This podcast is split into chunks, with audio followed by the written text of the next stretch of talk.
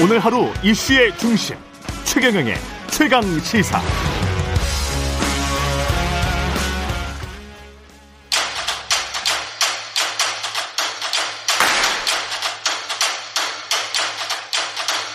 최경영의 최강 시사. 제 20대 대선 특별기획 토론. 오로지 공약. 네, 소모적인 정치 공방, 네거티브 공방은 지금까지만으로도 충분합니다. 오로지 정책, 오로지 공약. 여야 유력 대선 후보들이 내놓은 국정운영 청사진. 무엇 어떻게 하겠다는 건지 매주 목요일 여야 선대본 정책 분야의 최고 브레인들 모시고 꼼꼼히 따져보고 있습니다. 오늘도 더불어민주당 선대본의 윤우덕 정책 본부장님 나오셨습니다. 안녕하십니까? 네, 반갑습니다. 예, 국민의힘 예, 국민의힘 선대본의 원희룡 정책본부장님 나오셨습니다. 안녕하십니까? 네, 안녕하세요. 예. 마이크를 조금 저쪽으로 예, 아, 예. 예, 앞쪽으로 해주시면 훨씬 좋을 것 같습니다. 부동산 정책 이야기를 지난주에 하다가 못했는데 약간의 뉘앙스 차이가 있었던 것 같아요. 특히 보합세 안정이 목표다. 원희룡 본부장님은 그렇게 말씀하셨고요.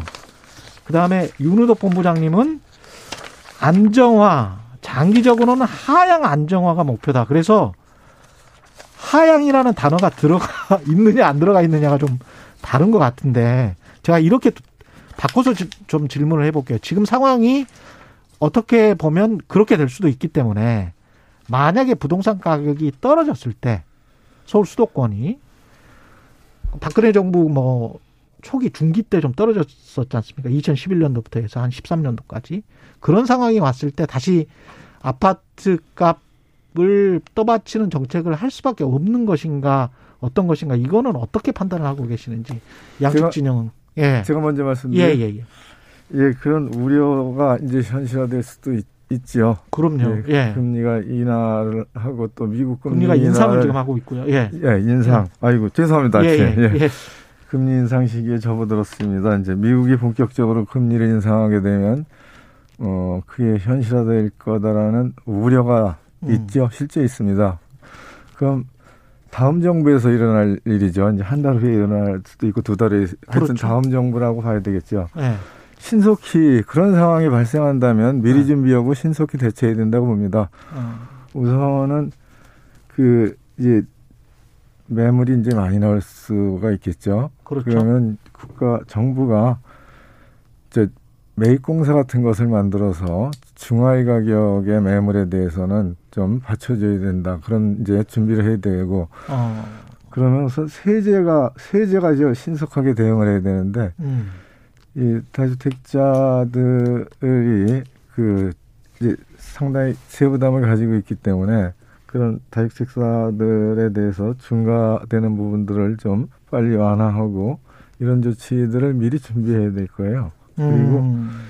이게 시장이 그런 심리 상태에 들어가는데 역시 정책은 연착륙 시켜야 되는 게 중요합니다. 그래서 예. soft landing 할 수 있는 준비도 해야 된다. 라는 말씀을 좀 드립니다. 예. soft landing 준비를 해야 된다. 너무 경착륙하면 안 된다.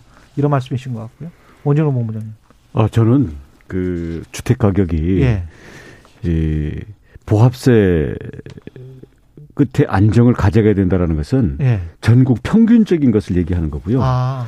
국지적으로 지역적으로 너무 급등한 곳 예. 또는 정책의 어떤 그이 수요와 공급의 그 질적인 내용적인 면에서 안 맞아서 오른 곳 있잖아요. 예.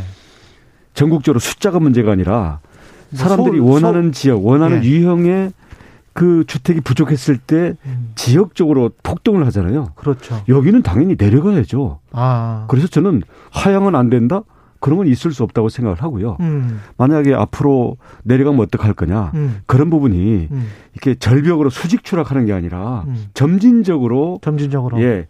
그러니까 전체적으로는 어, 뭐 급등 급락을 하지 않으면서 점진적으로 내려갈 수 있도록 한다는 건데 이거는 네. 큰 틀에서는 수급이 예측 가능하고 안정화되면 그렇게 되는 거거든요. 네. 거기에 초점이 있는 것이고요. 아까 만약에 음. 주택 가격이 떨어지기 시작하면 어떡할 거냐. 네. 지금 그 중하위 가격에 대해서는 사서 뭐 가격을 떠받칠 것처럼 말씀하셨는데 음. 음. 저는 가격을 떠받친다라는 정책은 나와서는 안 된다고 생각합니다. 지금도 너무 많이 올랐거든요. 예. 5년 사이에 두 배가 올랐는데 이걸 어떻게 떠받칩니까? 음. 내려가야 되는데 예. 문제는 자 그런 정부 정책에는 초반에는 따르다가 막판에 큰일 났다 싶어서 어. 영끌했던 어 그렇죠 그렇죠 이 최근 한 2년 예, 동안에 영끌 이 세대들을 어떻게 할 거냐 예. 저는 그런 부분들에 대한 금융에 대한 지원이라든지 어. 어떤 그 채무 상환에 대한 그 뭐 유예라든지 그렇게 해서 그 사람들에 대한 타켓으로 한 그런 구제책이 음. 필요한 것이지 시장 전체의 가격을 떠받치겠다? 음. 그것은 어, 지금 국민들이 바라는 바도 아니고요. 예. 가능하지도 않다고 생각합니다. 윤호동 본부장님, 시장 전체 가격을 떠받치겠다는 말씀이셨어요? 이 중하위 가격의 주택에 예. 대해서 지금도 정부가 이 이제 매입 임대 주택으로 음. 그 상당수의 주택을 이제 매입합니다. 음. 그래서 중하위 주택에 대해서는 그런 준비를 해야 된다라는 말씀을 드려요. 우리 공약에도 있고 그래서 음. 이게 이제 공공임대주택의 재고를 확보하는 거가 상당히 큰 정책적 과제로 되어 있지 않습니까? 예. 그래서 매입 임대주택으로 가져가는 주택 자체가 연간 한 5만 원 내지 6만 원 되고 그게 음. 연간 한 8조에서 10조 정도를 이미 쓰고 있습니다. 음. 이제 그런 부분들의 재원을 하락기에 중하위 주택에 대해서 그런 정책적 준비도 할 수 있다라는 음. 말씀을 드리는 겁니다. 예. 예. 그 공공주택 말씀을 하셔서 공공주 분양을 조성 원가로 어 조성 원가 기준으로 하겠다고 하는 게 이재명 후보 쪽의 주장이잖아요. 그렇죠? 네, 네. 예, 예. 이거는 비슷합니까? 두 후보가? 아니, 뭐 그, 용어를 적용할 필요가 있을 텐데 예. 저 조성원가라는 건 택지에 적용되는 거예요. 그렇죠. 예, 택지. 예. 그리고 이 주택에 대해서는 건축 원가 를 예. 할 수가 있는데 예. 원가라는 개념 자체가 이제 아주 애매한 얘기예요. 음. 그래서 원가에다가 또 추가적인 비용들이 들어가잖아요. 예. 특히 뭐 공공의 경우에는 원가라는 게 이윤도 없기 때문에 예. 그리고 거기에서 매몰 비용이라든지 추가 중간에 변동 비용이 좀 적죠. 공공의 부분에는 그래서 공공의 부분에는 가격에 대한 통제 정책이 비교적 쉬운데요. 음. 민간 같은 경우에는 원가라는 개념 자체가 시간이 길어지면 당연히 공사비 더 드는 거고요. 금융비용 더 드는 거고요. 음. 그렇지 않습니까? 예. 그러니까 그러다 보니까 그러니까 그런 데서 적용하는 데는 좀 문제가 있는데 기본적으로 아이디어 차이이지 민주당이든 국민의 힘이든 가급적 저렴한 가격에, 가격에. 공급을 해야 되겠다. 그것은 비슷하다. 같습니다. 예. 네. 예. 예, 동의하고요. 예. 근데 구체적으로 이제 어떤 정책적 수단이 있느냐의 문제지 않습니까? 이제 음. 아파트를 지으면은 땅이 있어야 되고 땅이 이제 건물을 지으면 건축비가 있어야 되고 거기에 이제 간접 비용이 들어가죠. 예. 이자 이자 등입니다. 그리고 거기에 이제 적정 이윤이 보장이 돼야 되지 않습니까? 음. 그럼 제일 중요한 게 이제 땅을 부지를 확보하는 건데 지금까지는 이제 공공 택지를 그 조성을 하면은 공공에서도 공공 분양에 대해서 감정가로 다 그 땅을 그 분양을 했어요. 예. 그래서 부지 공급 가격에 그 가격을 산정해서 뭐 파는 그 기준을 이제 감정가로 하다 보니까 시세 그대로 나가니까 당연히 음. 아파트 가격이 높아지죠. 근데 네. 이게 왜 이렇게 됐냐? 2015년에 관련 법규를 개정을 하면서 음.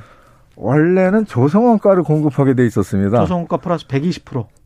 그렇죠. 예. 예. 95%에서 110% 사이로 예. 공급하고 예. 있었던 것을 예. 당시에 15 2015년이죠. 예. 그때 그거를 감정 가격으로 공급을 하는 그 기준을 바꿨어요. 그래서 그거를 우선 손을 봐야 됩니다. 그래서 공공에서 공공 아파트를 짓는 토지를 공공에서 분양하는 기준을 우선 조성원가로 하면은 조성원가로 판매를 하면은 우선 땅값을 싸게 확보할 수 있지 않겠습니까? 그리고 이제 건축비는 이제 분양원가를 공개하게 하고 음. 그리고 또 분양가 상한제를 잘 적용하면 좀 낮은 가격의 아파트를 공공에서 분양할 수 있다. 그런 구상을 하고 있는 겁니다. 비슷하신가요? 뭐 원가 주택이라는 개념을 네. 이제 그 원희룡 본부장님이 이렇게 생각해내신 거죠. 예, 그 저희는 그 동의합니다. 네. 예, 그 원가 주택 가기 전에 예. 지금 예. 공공 택지에 대한 말씀을 하셨거든요. 예, 맞습니다. 택지를 어, 조성 원가로 줄 거냐 예. 또는 그 왜 감정가로 지금 올라가느냐 이런 음. 문제를 말씀하시는데 이 감정가로 해서 여기에 개발 차익을 음. 발생시킨 것은 토지공사 LH가 예. 그 가격을 가지고 공공임대주택 예산으로 예. 비용으로 썼기 때문에 예. 그래서 판교 같은 경우에 공공 그 도시개발 해가지고 예. 3조를 걷어가지고는 이걸 가지고 전체 그 계정에다가 통합시킨 다음에는 이 서민들 임대주택 짓는 걸로 했단 말이죠. 맞아요. 예. 그러면 앞으로 만약에 조성 원가로만 하게 되면 음. 그야말로 어, 민간이든 또 지자체 등에다가 사업하는 데다가 그냥 아무런 차익을 안 남기고 음. 이제 LH라든지 앞으로 나올 뭐 주택공사 뭐 만약에 하게 된다면 음. 그런 데에서 결국 재원 조달 방안이 없게 된다는 문제인데 그렇죠. 그에 대한 대안이 무엇이냐라는 음. 문제가 첫 번째고요. 두 번째로는 좋다. 조성원가로 줬는데 음. 그걸 받은 쪽에서는 정말 그 서민들에게 국민들에게 내 집 마련 또는 임대주택에 대해서 음. 제대로 공급을 하면 좋은데 음. 이번에 대장동 사태처럼 음. 이게 50 퍼센트 플러스 한 주라는 이상한 음. 민간 독학 개발 만들어 가지고 헐값에 수용을 해 놓고는 아 이게 민간 업자들에게는 음. 어 여기 역시 싼 값에 제공을 했는데 여기는 폭리를 취한다든지 음. 엉뚱한 사람이나 엉뚱한 업자들이 좋은 일을 가게 되면 안 되는 거죠. 그래서 네. 이런 부분들이 전부 어떻게 뭐랄까요? 이게 이 아구가 맞아야 되는 이런 문제가 있습니다. 참 쉽지 않은 문제, 것 같습니다. 예. 큰 문제를 제기해 주셨어요. 음. 뭐 관점이 정확합니다. 뭐 예. 대장동에 대해서 관점이 정확하다는 그건 하나 예고요. 예. 그러면은 그 원가에 저렴하게 주택을 공급하면 다른 지역의 공공임대주택은 어떻게 지을 거냐 이제 그런 말씀이잖아요. LH는 이, 수백 조의 적자가 나게 예, 겁니다. 이, 이 예. 부분에 그동안의 문제점이 있었습니다.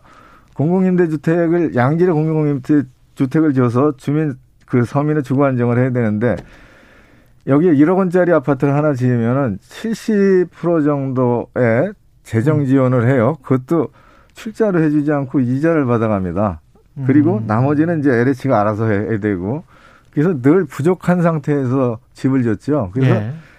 여기서 이 임대 아파트를 지는데 재정 지원을 국가가 정부가 더 투자를 해줘야 됩니다. 돈을 더 투자할 수밖에 없다. 그거를 해결하지 않으면은 계속 이렇게 여기서 벌어서 저쪽에 대줘야 되고 이런 교차 보전 방식을 해결하기 어렵죠. 음. 그래서 임대주택, 공공임대주택의 재정 투자를 충분히 해야 된다. 그게 음. 정책적 과제다. 그런 말씀을 좀 분명히 드립니다. 예, 또 하나 뭐, 뭐 정권이 바뀌더라도 똑같은 예. 애로점이 예. 있는 거거든요. 예, 예 맞습니다. 어, 예. 재원을 마련해서 예. 무주택 서민들에게 임대주택이든 내 집 마련이든 골고루 혜택이 가야 되잖아요. 음. 그럼 우리가 당장 공급하는 주택을 싸게 하는 것만 하다 보면 음. 거기에 택지도 개발 이익 없애고 건설 원가도 원가에 제공하면 그 사람들은 혜택을 받지만 음. 이게 재원이 없다 보니까 다른 분들은 대기 줄이 더 길어지고 네. 내집 마련에 이 희망 고문 횟수가 더 멀어지는 문제가 있단 말이죠. 공공주택이 이제 로또 공공주택이 되버릴 그렇죠. 수 있죠. 그렇죠. 예, 예. 그래서 예. 당장에 공급되는 음. 주택을 가장 가격을 낮추는 것도 어, 정책 목표로 추구를 하면서도 음. 동시에 평균적으로 이미 있는 음. 개발 이익이라고 한다면 이런 네. 걸 투명하게 네. 그리고 합리적인 그런 환수 체계를 잘 갖춰 가지고 이 기다리고 있는 주거 불안정 또는 내 집 마련의 꿈을 가진 분들에게 이 재원이 안정적으로 가도록 하는 이런 것들도 포기할 수 없는 정책 목표라고 생각합니다. 좋은 말씀이죠. 예. 이그내 집 마련을 바라는 서민들에게는 여하튼 현실 가능한 접근 음. 가능한 가격으로 그 아파트가 공급될 수 있게 해야 되고 음. 현실에서는 실제는 거기에 이르지 못하는 또 많은 분들이 계십니다. 예. 그분들은 이제 서민의 주거 안정 차원에서 괜찮은 좀 안정적으로 살 수 있는 음. 임대주택을 계속 공급을 해야겠죠. 알겠습니다. 그랬을 때 이제 임대주택을 공급하는 방식에서는 재원을 좀 더 투입해야 된다. 거기서 알겠습니다. 국가가 더 그 세금으로 부담하는 양을 늘려야지 해결이 되지. 예. 지금처럼 땅 장사해서 집어넣고 하는 방식으로는 이제 사고가 난다. 그 세금 네. 이야기를 좀 해보죠. 지금 윤석열 후보 같은 경우는 종부세하고 재산세를 통합한다는 이야기인데 그게 사실상 종부세를 폐지하는 것 아닌가라는 생각이 들고요. 지금 재원 마련을 계속 말씀을 하셨는데 윤호도 본부장님은 이재명 후보는 그러니까 그 재원을 결국은 국토보유세를 신설해서 가지고 오겠다 이런 말씀이신 걸로 들려요. 유권자들에게는 그 부분들 그러니까 종부세 관련해서는 재산세와 통합을 해버리면 아시다시피 이제 지방으로 가는 종부세의 재원이 이제 없어지니까 그러면 지역 균형 발전에 오히려 저해가 되는 거 아닌가 그런 우려의 목소리가 나오고 있거든요. 음, 제가 먼저 말씀드리면 예. 네, 먼저 말씀해 예. 지금 그 재산세는 예. 물건에다 매겨지는 세금이에요. 그렇죠. 뭐 100개를 갖든 1000개를 갖든 음. 그 물건 하나하나에 매겨지는 세금이고 예. 이러다 보니까 다주택자라든지 부동산 부자들 이런 부분들이 그냥 물건에만 낸단 말이죠. 예. 그러다 보니까 이걸 좀 그 할증을 두기 위해서 어. 이 종부세로 간 거거든요. 그렇죠. 그렇죠. 그래서 그렇죠. 종부세는 가구에 대해서 또 부부 합산 이렇게 인별, 해서 예. 주어지는 거 아니겠습니까? 예. 예. 이런 거를 선진국 같은 경우는 어떻게 해결하냐면 음. 이런 할증 이 부분은 소득세로 해결을 해요. 아. 그러면 네. 이그 부동산에 대한 보유를 하게 되면 이거를 네. 그 임대 수익에 관한 걸로 환산을 하게 되면 네. 여기에 대한 실질 소득 또는 실직 소득이 만약에 임대도 안 나서 그냥 어. 보유만 하고 있다 그러면 이걸 추정할 수가 있지 않습니까? 그렇죠, 그렇죠. 그러면 소득에 의해서 중과세를 하기 때문에 어. 그리고 굉장히 높은 소득세를 매기거든요. 아, 이거를 월세로 받았을 때 얼마다? 그럼요. 아. 그러면 부자 감세가 아니라 부자들에 대해서는 얼마든지 더 매길 수 있는 세금으로 가고 어. 대신 지금 종부세다 재산세다 이게 서로 다른 체계가 있다 보니까 네. 세금 자체가 네. 워낙 누더기에다가 이게 공정 과세가 좀 안 되는 문제가 있어요. 네. 그래서 근데 당장은 합칠 수는 없어요. 왜냐하면 이거 사람에 대한 세금과 물건에 대한 그렇죠, 세금 그렇죠. 또 말씀하신 것처럼 음. 종부세는 중앙에서 걷어가지고 지방에 지방으로. 일부를 또 나눠주는 그렇죠. 조정도 있다 보니까 지방의 어떤 이 균형세의 역할 그리고 이 물건과 이것을 소유한 사람 간의 이 누진세 체계를 어떻게 할 것인가 에 네. 대해서 종합적인 체계로 가는데 네. 저희가 볼 때는 선진국격으로 네. 이 부자들에 대해서는 소득 기준으로 해서 중과세를 하고요. 어. 그다음 1가구 1주택 정도로 그 물건에 대한 실수요 이 부분들에 대해서는 가급적 이거는 생필품이기 때문에 1가구 1주택은 생필품에 대해서 아. 우리가 세금을 많이 매기면 안 되지 않겠습니까? 그러면 아까 지금 저 소득 부분으로 세금을 매긴다는 거는 다주택자들 이야기입니까? 그렇습니다. 에. 예. 그럼 거기 왜냐하면 소득은 사람 단위로 계산이 될수 예. 있잖아요. 예. 소득이 많은 층은 예를 들어서 그 그리고 저 재산도 개수 음. 지금은 음. 뭐 5천만 원짜리 1억짜리 주택 뭐 여러 개 가지면 이제 중과세로 들어간단 말이죠. 예. 이런 게 아니라 예. 이것도 가액 위주로. 그래야 똘똘한 어. 한 채를 가지고 세금을 피하는 이런 것도 막을 아. 수가 있고요. 그래서 이게 예. 그동안 워낙 세금과 부동산 정책이 역대 정권 거치면서 음. 워낙 이, 이 사연이 많다 보니까 복잡하고 짜집게 누더기가 이게 세금은 네. 단순하고 투명할수록 좋은 겁니다. 그러니까 그런 부분에서 저희는 얘기하는 거고요. 네. 대신 이제 비판적으로 얘기하다면 국토보유세는 도대체 무슨 얘기인지 모르겠어요. 알겠습니다. 종부세, 재산세, 국토보유세. 국토보유세 이야기 좀 들어보겠습니다. 우선 그 부동산에 관한 그 과세를 이제 주택 수로 매기는 것보다는 합쳐서 주택이 합쳐서 그 가액 기준에 대해 가액 기준으로 세금을 매겨야 한다라는 그런 착상에 대해서는 저는 동의를 해요. 좋으신 생각을 하셨습니다. 이제 다른 나라 사정하고 우리나라 사정은 이제 잘 비교해야 되죠. 근데 우리 사정은 좀 그렇습니다. 우리나라의 이제 불평등의 원인 중에 제일 큰 게 이제 부동산이죠. 예. 부동산 소득입니다. 여기서 이제 그 많은 불공정이 일어나는 건데 이제 우리나라 토지를 본다면은 개인 기준으로 보면 상위 10%가 전국토의 한 95% 정도, 96.5%를 가지고 있고 예. 그걸 가액으로 치면 79.1%를 가지고 있어요. 그게 토지 소유의 불평등이 너무 심하죠. 음. 그래서 이런 특색, 특성을 가지고 있는 나라입니다. 그렇기 때문에 우리의 조세 체제도 이제 거기 맞춰가는 수밖에 없는 거죠. 그래서 부동산 가격이 오르는 거는 뭐 어느 사람이 자기 땅에 대해서 특별한 그 노력을 해서 오른다. 뭐 그럴 수도 있지만 전혀 그렇지 않거든요. 전 국민이 이 우리 공동체가 경제 활동을 해서 그런 결과로부터 발생되는 게 부동산 가격의 상승이고 그리고 음. 또 부동산 소득이죠. 그래서 그러한 소득의 일부분을 이제 공동체가 나눠야 된다라는 그런 기본 정신을 가지고 있는 거예요. 예. 그거 그렇게 해서 전 국민의 경제 활동으로 올라간 부동산 가격을 그 소유자 한 사람이 다 갖는다. 그렇게 해서 부의 불평 불평등이 더 심화된다. 그거는 이제 고쳐야 되는 거죠. 그런 취지의 네. 정신을 가지고 있는 게 국토부유세죠. 그리고 또 종부세도 이제 그런 그 예? 정신을 가지고 있는 겁니다. 그렇게 뭐 일반 국민들에게는 부담이 되지 않을 것이다 국토보유세가. 일반 국민들에게는 아, 국토보유세가 아, 별로 그, 부담이 안 될 것이다. 워낙 소수에 집중돼 있으니까. 그렇죠. 그렇, 네. 그렇고 그렇게 해서 거둔 세금을 이게 이제 실현이 된다면은 거둔 네. 세금을 이제 국민들에게 기본소득으로 그해 그 즉시 나눠드리기 때문에 네. 대략 한 90%의 국민들은 세금을 내는 것보다는 받는 거 국민소득으로 받는 게 더 많다 라는 그런 어. 설계를 어. 하고 있는 거예요. 기초적인 예. 질문이 있는데요. 예. 만약에 국토보유세를 도입하게 되면 재산세하고 종부세는 있는 겁니까? 없어지는 겁니까?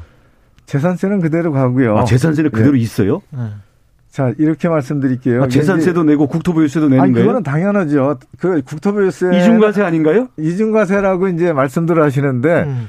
이게 이제 공제제도가 있지 않습니까? 지금 종부세도 종부세를 과세를 하면은 재산세에 재산세 순수 재산세는 공제를 합니다. 아니, 공제랑 이중과세 문제는 다른 거예요. 아니 아니요. 공제를 하기 때문에 같은 세월에 대해서 왜 두번 세금을 매깁니까? 음. 재산세를 낸 것만큼은 배제, 공제를 하기 때문에 이중과세는 절대로 아니죠. 그래서 국토보유세도 이제 재산세는 재산세 제재로 가고 그 재산세를 내는 것만큼은 음. 거기에 반영이 돼서 이제 공제됩니다. 그래서 이중과세라고 이렇게 지적하시는 재산세를 내는 만큼 국토보유세가 공제가 된다. 그건 당연히 그렇죠. 그리고 이제 종부세에 대해서는 이제 솔직히 말씀드리면 종부세를 국토보유세에 합산할 거냐 또는 별도로 네. 그 제도를 그대로 가져갈 거냐에 대해서는 더 국민적 논의를 하고자 합니다. 예. 그러면 삼중과세예요? 아니 이게 삼중과세가 아니죠. 음. 재산세, 종부세, 국토보유세 삼중으로 세금 내라고요? 아니, 그, 아니 아파트 하나 갖고 있는 사람이 세, 세 가지 세금을 내야 되네. 아니 그런 지적이 뭐 이렇게 날카로울 수는 있지만은 다그 아니, 앞서 낸 것들에 대해서 공제를 하기 때문에 그런 아, 비판이 아니라 없습니다. 질문이에요. 예, 그건 아, 세금은 국민이 내는 거잖아요. 국가에서 국민 보고 세금 내려면서요. 내가 만약에 아파트 하나 갖고 있어요. 음. 그럼 재산세도 내야 되고.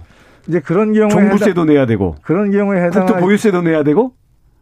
그런 경우에 해당 아, 그런 건가요? 아, 질문이 아니, 질문. 제가, 제가, 제가 말씀드리잖아요. 그런 경우에 해당하시는 국민은 한 1.5% 정도 될 거예요. 1.5%요? 종부세에 대해서 지금 문제 제기라는 건 이제 종부, 종부세 말씀하시는 거잖아요. 예. 종부세를 국토보유세에 합칠 거냐 또는 이걸 분리해서 제도를 설계할 거냐에 대해서는 제가 분명히 말씀드렸죠.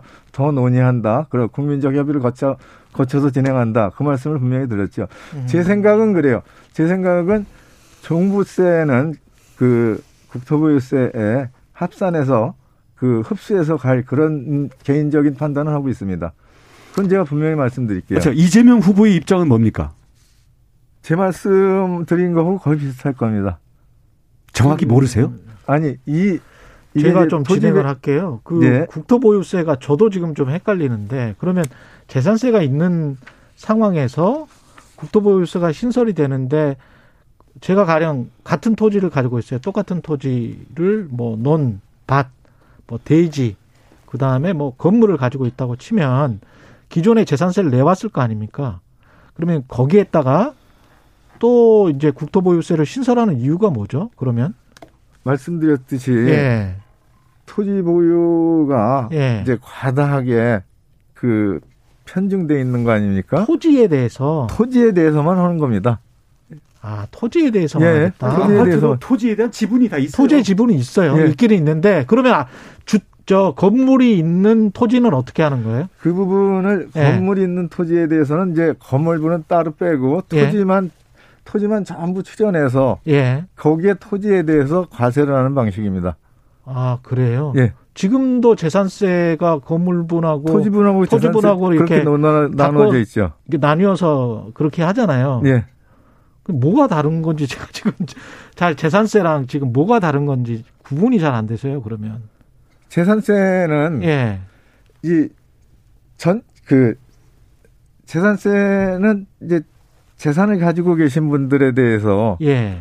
그 공시지가를 만들고 예. 그 공시지가 곱하기 이제 공정 시장 가액 비율로 그렇게 음. 이제 과세가 됩니다. 예, 알고 있습니다. 그래서 이제 60% 정도의 공정 시장 가액 비율을 계산을 해서 예. 과세가 되죠. 예. 그래서 얼마가는 낮은 정도의 세금을 부담하는 체제로 가져가고 있죠. 예, 그렇습니다. 예. 그리고 이제 국토부유세를 이제 신설을 하게 되면은 예. 고르게 고르게 음. 세액을 배분하는 그런 이제 세율 체제로 가져가려고 그래요. 그래서 그 아. 공평과세를 좀 더 강화하는 그런 식의 과세 체제를 가져갈 겁니다. 아, 질문 기초적인 질문인데요. 그러면 네. 국토부유세는 그 토지의 가액에 비례한 세금이 될 겁니까? 당연히 그렇게 되죠. 토지의 소득에 따른 소득이나 재산 보유의 그 다소 많이 보유하고 적게에 따른 할증은 안 됩니까? 가액에 따라서 설계됩니다. 그 토지 가액은 근데 공시가에 따라서 결정이 되는 거죠. 예, 그렇게 계산을 해내죠. 왜냐하면 지금 재산세는 음. 할증이 없잖아요. 재산세라는 거는 물건이 있으면 그 가액 나와서 공시 가격이 나오면 거기다가 곱하기 해서 그렇죠. 저 부과가 되잖아요. 종부세는 음. 예를 들어서 지금은 12억 이상이라야 된다든가. 지금 말씀하시는 게 선납세금에 대해서는 공제한다는 말씀이세요? 어 당연히 공제하죠. 아니 공제 아니 선납세금 공제하는 건 공제할 거면 예. 왜 신설을 국토보유세를 예. 매기는 그 기준 자체가 재산 가액에 대해서 퍼센트로 매기는 건지 아니면 세율로 매기죠 당연히. 예? 세율로 매기는 거지 않습니까? 아니, 아니. 그러니까 물건별로냐 아니면 음. 예를 들어서 한 사람이 제가 아파트나 부동산을 상속도 받고 해가지고 10개쯤 갖고 있다고 쳐봐요. 그러면 지금의 종부세처럼 국토보유세라는 거는 그 한 사람이 많이 갖고 있으면은 여기에다 50% 70% 이렇게 때릴 거냐. 아니면 재산세처럼 1억짜리에 대해서는 거기에 몇 프로, 10억짜리에 대해서는 몇 프로. 이걸 단순 합산한 것만 내면 되느냐. 어떤, 어떤 세금, 왜냐면 세금이 이게 물건에 따른 종량세냐 아니면 사람에 대한 소득에 따른 이게 누진세냐 이거에 따라 가지고 엄청 다른 거거든요. 이 부분은 얼음과 불처럼 다른 세금이에요. 목적도 다르고 네. 받아들이는 사람들의 조세 저항 심리도 다르고 국토보유세 정체가 뭐냐 이거예요. 이건 가액 기준으로 가액이라고. 그럼 재산세를 네. 제2 재산세네요. 그런 이제 확대 확대하는 거죠. 그건 뭐 분명합니다. 알겠습니다. 아, 네. 재산세를 한 번 더 매긴다. 예, 알겠습니다. 그리고 한 1, 2분밖에 안 남아서 이게 좀 개념이 저도 헷갈려서 저도 부동산 오랫동안 취재했는데 저도 좀 헷갈렸어요.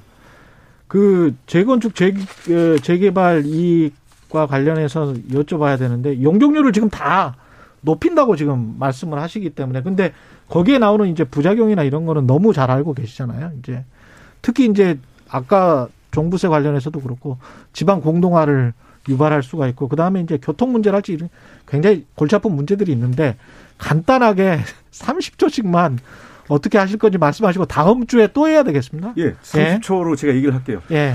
민주당이 결국은 이 재건축 재개발 규제를 풀어야 되겠다라고 쫓아왔기 때문에 지금은 음. 사실은 아이디어 내지는 방법론의 차이지 근본적인 방향은 차이가 없습니다. 물론 예. 토론을 하려면 문제적 지적할 건 많습니다만 문제는 음.